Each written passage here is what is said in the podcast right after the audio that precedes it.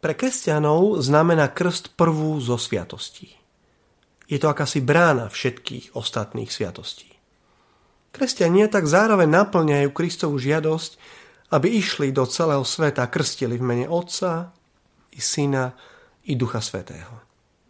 Po hlavičke krstenca steká voda, dieťa dostane meno a môže nazývať Boha svojim Otcom. V dnešnej spoločnosti a v dnešnej dobe sa však tento krst začína používať v úplne iných súvislostiach. Koncept a meno krstu sa začína používať na rôznorodé veci, ktoré vznikli a predstavujú sa verejnosti, lebo je ich potrebné spropagovať.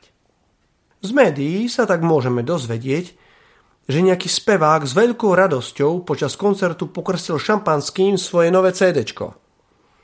Alebo sa napríklad dočítame, že spisovateľ pieskom pokrstil svoju knihu pri jej prezentácii.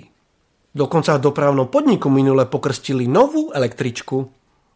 Fanúšikovia sa zase veľmi tešia, keď ich futbalisti svoje nové dresy pokrstia víťazstvom.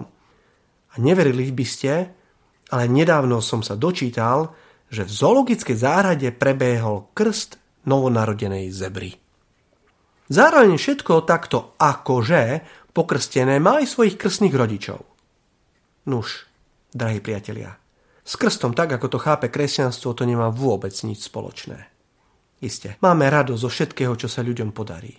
Je výborné vidieť, ako vznikajú nové, užitočné veci a úprimne všetkým želáme úspech v každej dobrej veci, na ktorú siahnu. Rovnako sme však presvedčení, že krst sa udeľuje iba ľuďom a nie je to iba ohraničená udalosť. Je to stav, v ktorom sa kresťan nachádza celý svoj život, vlastne celú svoju večnosť.